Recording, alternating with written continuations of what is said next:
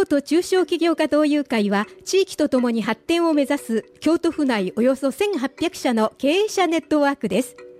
経営者の皆さん一度見学に来てみませんか？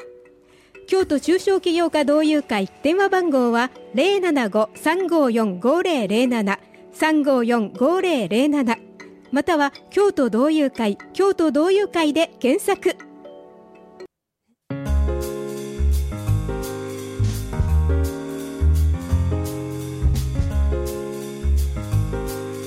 都中小企業家同友会プレゼンツ京都の地域企業。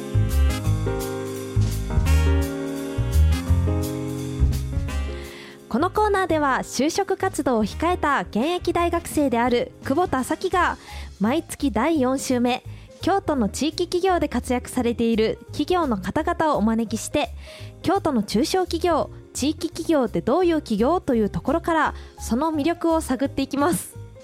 そしてこれから就職活動を考えている学生の皆さんからの疑問質問こんな話を聞きたいなどの要望も募集しています。ぜひハッシュタグ京都ハッシュタグ地域企業でつぶやいてみてください。ということで今日もゲストの方をお呼びしています。それでは自己紹介お願いします。はい、えー、京都中小企業家同友会上業支部、えー、株式会社関谷染色代表取締役の関谷幸恵と申します。どうぞよろしくお願いいたします。はい関谷さんよろしくお願いします。それではですねまず株式会社関谷染色について教えていただけますでしょうか？はいえーと、関谷染色はですね、えー、着物の染色加工業をしておりましてあの共有膳ってあのお聞きになったことあると思うんですけどあの、はい、共有膳の、えー、着物を製造してます、うんうん、えー、場所はあの上京区の室町通り丸太町上がるでして、はい、えー、丸太町駅から歩いて4分ぐらいのところにはいございます。そうなんですね。あの着物の染色をされてるっていうことなんですけれどもその着物を作る時ってたくさん工程があるっていうふうにお聞きしたんですけれども、はい、あのその中で関谷染色さんっていうのはどういった工程とかをされているんですか？えー、っとね白生地っていうねあの何も染まってない段階から、はい、あの着物が出来上がるまでのすべてのあの工程をしてまして、はい、で私自身はあの職人さんと一緒にものづくりをえー、している、まあ、プロデューサーのような役割で、はい、あの初めにこう柄を考えたりとか、うんうん、あの配色を考えたりとか、えー、してそれをまあ職人さんと一緒にえー、ものを作っていくという形ですね。あ、そうなんですね。あのたくさん工程がある中の統括というか、ね、はい、はい、そういうことをされるのが関谷染色さんそうですということなんですね。はい、はい、ありがとうございます。そしてですねあの関谷さんのこれまでのお仕事キャリアについても教えていただけますでしょうか？はい。あの、はい、私は今47歳なんですけども、はい、えーと、京都から一度も出たことがなくてそうなんです、ね、あのいわゆる生粋の京都人というものでしてね、はい、はい、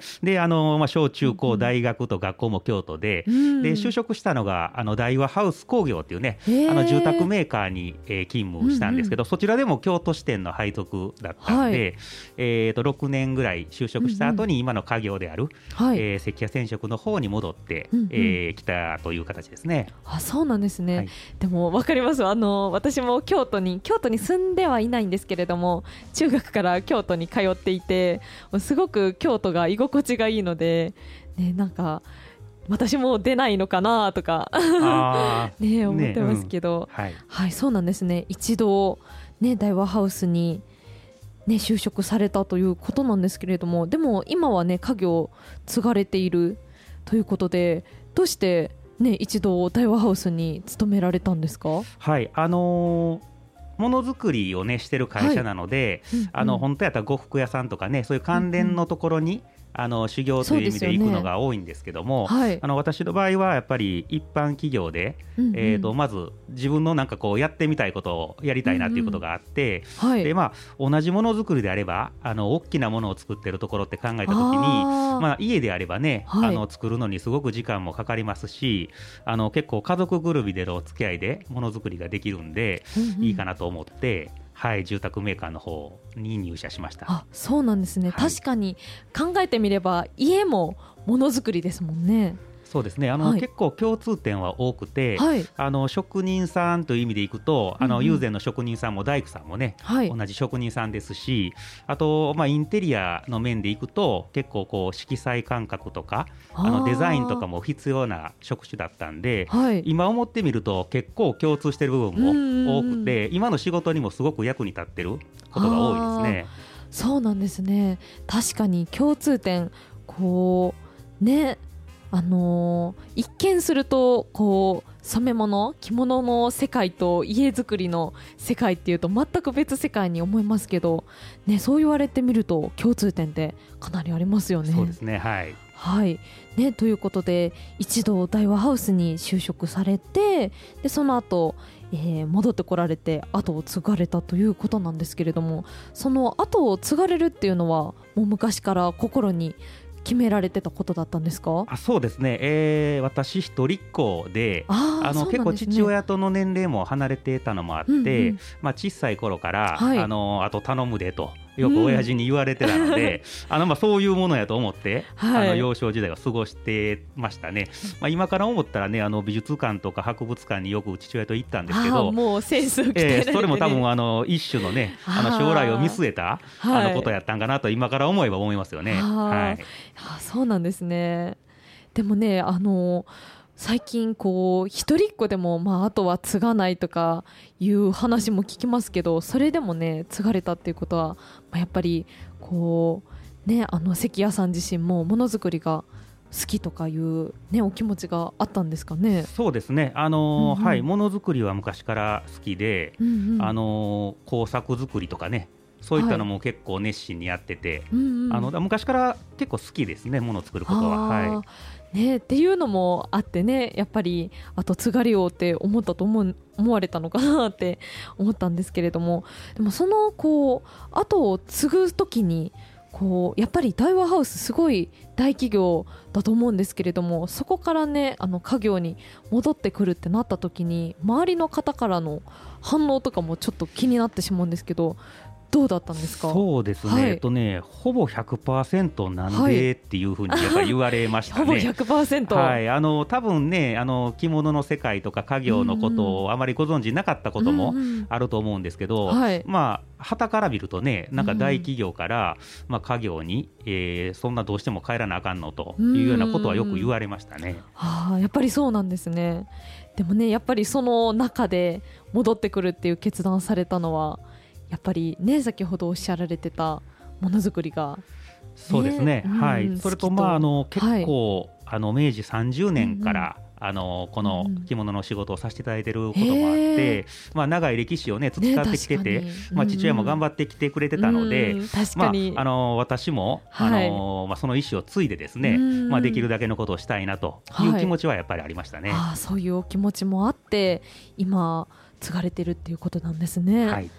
ね、そのお仕事今されてる中で家業を継がれてお仕事されている中で、まあ、あの始められた時からとか子供幼少時代にお父さんの,、ね、あのお仕事も見られてたと思うんですけれどもそこから今お仕事されてる中で時代も変化してくると思うんですけれどもその中でお仕事の仕事内容の変化とかってあったのかなって思うんですけれども。変化とかってありましたか？あはい。あのー、あります。えっ、ー、と、はい、もともとはですねあの白生地っていうね何も染まってない生地を、うんうん、あの着物の柄をつけて、えー、加工して、えー、お納めするっていうのがもともとの、えー、仕事でしたがあのやっぱり昨今のね、うんうん、あのライフスタイルが変わってきたりとかちょっとまあ着物の着く着る機会が減ったとかいうこともあって、はい、まあ、生産量がだいぶ減ってきてるので、えー、と白生地自体を加工する仕事はやっぱり年々減少しているところがありますね。そうなんですね、はい。でまあ、その中で、えー、自社でえー、白生地からですねあの自社の在庫としてのあのオリジナル商品を作って、まあ、それをあの問屋さんを通じてあの催事っていう、まあ、あの販売会のようなところで、はい、まあ、一般の消費者の方に展開していくっていうことが、まあ、新たに、えー、業態として生まれてきて、まあ、そちらの方が結構今主流になりつつありますね。えーそうなんですね。確かにこう、まあ、昔もう本当に何だろう、まあ、江戸時代とかだったらこう着物。もうみんなが着てるものっていうこう今私たちが洋服着てるように普段着っていう感じだったのかなと思うんですけれども。今私もこう最近着物を着たことっていうといつだろうという感じですしなんだかこう晴れの日に着るものっていうね、イメージもあるのでそう考えると時代も変化してますよね。そうですね。はい、うんうん、今もうでもこう関谷染色さんで染められてるもの作られてるものっていうとどういった着物になるんですか？はい。あの着物にはいろいろ種類がありますが、はい、えーとよくあの一般的に知られているものですとあの成人式の時にねあの着られる振袖。振袖ね、はい。はい、ももちろん作っておりますし、うんうん、あとまああの訪問着とか訪問着。あのいろいろそういった種類があります。うんうん、それはあの種類はあの着ていくシーンによってねあの着物のジャンルがちょっと変わったりしますね。はい、まあ結婚式の時とか、うんうん、あの例えばちょっと歌舞伎を見に行こうとかいう時であればまたちょっと着るものも違いますんで。歌舞伎を見に行く時に着物を着て、ええ、いやいいですね、はい、着てみたい。うんうん、あなるほど。そういった着物も作られたり、はい、ね。はい。ということなんですね。でもこうあの今こう時代の変化に合わせて作るものも変わったっていうふうにおっしゃったと思うんですけれども逆に変わらないこととかってあったりするんですか？はいあの着物はあの洋服と違って、はい、あの我々作ってるものはどちらかというともともと古典的な、うんうん、あのデザインとかい。うものが多いので、はい、あまりこう流行がないですね。はい、ですからあのなんか色の流行りとかっていうのもそんなに大きくはなくて、うんうん、ですのであの、まあ、ご注文いただいた商品を作ってる中で、まあ、たまにですねちょっと変わった注文をいただくことはありますけども、はい、まあ、基本的にはそう大きく変わることはないですね。あとあの季節によって昔はだいたい、あの夏物を染めるシーズンとかあったんですけど、うんうん、それもだんだんなくなってきて、まあ、一年中いろんなものを作りをあのさせていただいててるような形になってきましたね。へそうなんですねまあね変わることもあればそうやってねこう作ってるものはね変わらないもの変わらないこととかもありますよね。はい、ありがとうございます。そしてですね、あの就職活動についてもちょっとお話聞かせていただきたいなと思います。そうですね、あの学生がね就職活動をするってなった時にやっぱりこう何と言いますか大企業をねまず志望する学生が多いのかなという印象をね受けているんですけれども私も就職活動を考える中で思うんですけれども関谷さんはそういうこう大企業大大企業志向のあのねっていうのをどう思われるのかなって思ったんですけれども。はい、はい、あの今から思うとですねあの私もおそらく学生の時は、はい、あのそうだったんかなっていうふうに思うんですけども、うんうんはい、あの就職してね私はまあ大企業に入ってその後あの中小企業である、うんうん、あの家業を継ぎましたので、はい、まあ、両方経験した立場からすると、うんうん、やっぱり学生の間にねあのやりたいことがいかに明確にあるのか、うん、えーと、学生生活に比べるとあの社会人生活は非常に期間が長いですから、はい、まあ、あのその辺で結構あのよく自分なりにものを考えて、まあ、学生時代にできることを、まあ、資格取ったりとかですね。そのやりたいことに必要なことを、まあ、あの取り組んでいきながらあの活動していく中であの中小企業の方がですねむしろあの自分のやりたいことに近い場合もあったりとか、うんうん、あと割と大企業ですと人数が多いんで、はい、あの自分のこうパーセンテージが低いですけど割と少人数でやってる方がですね自分のやりたいことに対するウェイトを非常に多く置いてもらえたりするのでそういう面ではあのやりたいことをまず優先的に、うんうん、あの考えて就職活動の方をしてもらうのがいいかなと思いますね。はい。なるほど。ねそうですよね。もう関谷さん自身こう大企業も中小企業も経験されてるわけなのでね。確かにこう大企業もいいけど、ね、やりたいことが明確な人とかは中小企業に向いてるっていうこともあるかもしれないですよね。ね。いずれはあの、はい、企業をね自分で仕事を起こすことを目指していただくのも一つかと思いますね。はい、確かに。そうですよね。そうですね。このあのここちらのコーナー聞いていただいている学生さんの中にあの中小企業を目指している方もおられると思うんですけれども関谷染色さんが求める人材というかあのね、中小企業を目指されている人の中で、ね、関谷染色さんに勤めたいと思ったな思った方はどういったことをしていればいいとかありますか？そうですね、はい、と今、職人さんとか社員も含めて平均年齢が非常に高いんです。はいで私が一番若いぐらいなんですよね。そうなんですね、うん、ですんで、はい、まあ、やっぱ新しい、ね、あの人材という意味でいけば、うんうん、若い方に、はい、あの入ってきていただいて、うんうん、あの若い方なりのものづくりであったりとか、うんうん、いろんな感覚を生かしてですねあの職人さん志望でも私のようなそのプロデューサー志向でもどちらでもいいと思うんですけど、まあ、そういう若い方にあの入ってきていただけたらいいなとい。うふうに思いますね。はい、そうなんですね。あのもしですね若い方が職人さんになりたいと思った場合その技術を身につけるまでってどれぐらいかかるのかなってちょっと気になるんですけれども、ええ、あのーはい、人によりますね。あのこればっかりは残念ながらものづくりの世界なんで、はい、あのセンスというものがやっぱりどうしてもありましてね、はい、あのー、すぐに上達される方もいらっしゃれば、うんうん結構時間をかけて、はい、あの成長していかれる方もいらっしゃるので、うんうん、でもまあ基本的なところで言うとそのものづくりとかあの着物作りのその工程が、まあ、好きであるかどうかっていうことが、一番まあ長く続けていただける秘訣になってくるんじゃないかなと思いますね。うん、はいありがとうございます。それではですねここで私の方からお知らせをさせていただきたいと思います。えー、京都市が仕事ナビで検索していただきますと、えー、地域企業の情報がたくさんあります。ぜひ京都市が仕事ナビで検索してみてください。そして LINE の方でも京都市が仕事ナビで検索していただきますと公式アカウントがありますので、ね、そちらの方もぜひフォローして情報最新情報をチェックしていただけたらなと思います。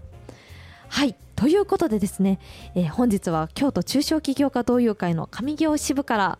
株式会社関谷染色の代表取締役関谷幸秀さんにお話伺いました。関谷さんありがとうございました。どうもありがとうございました。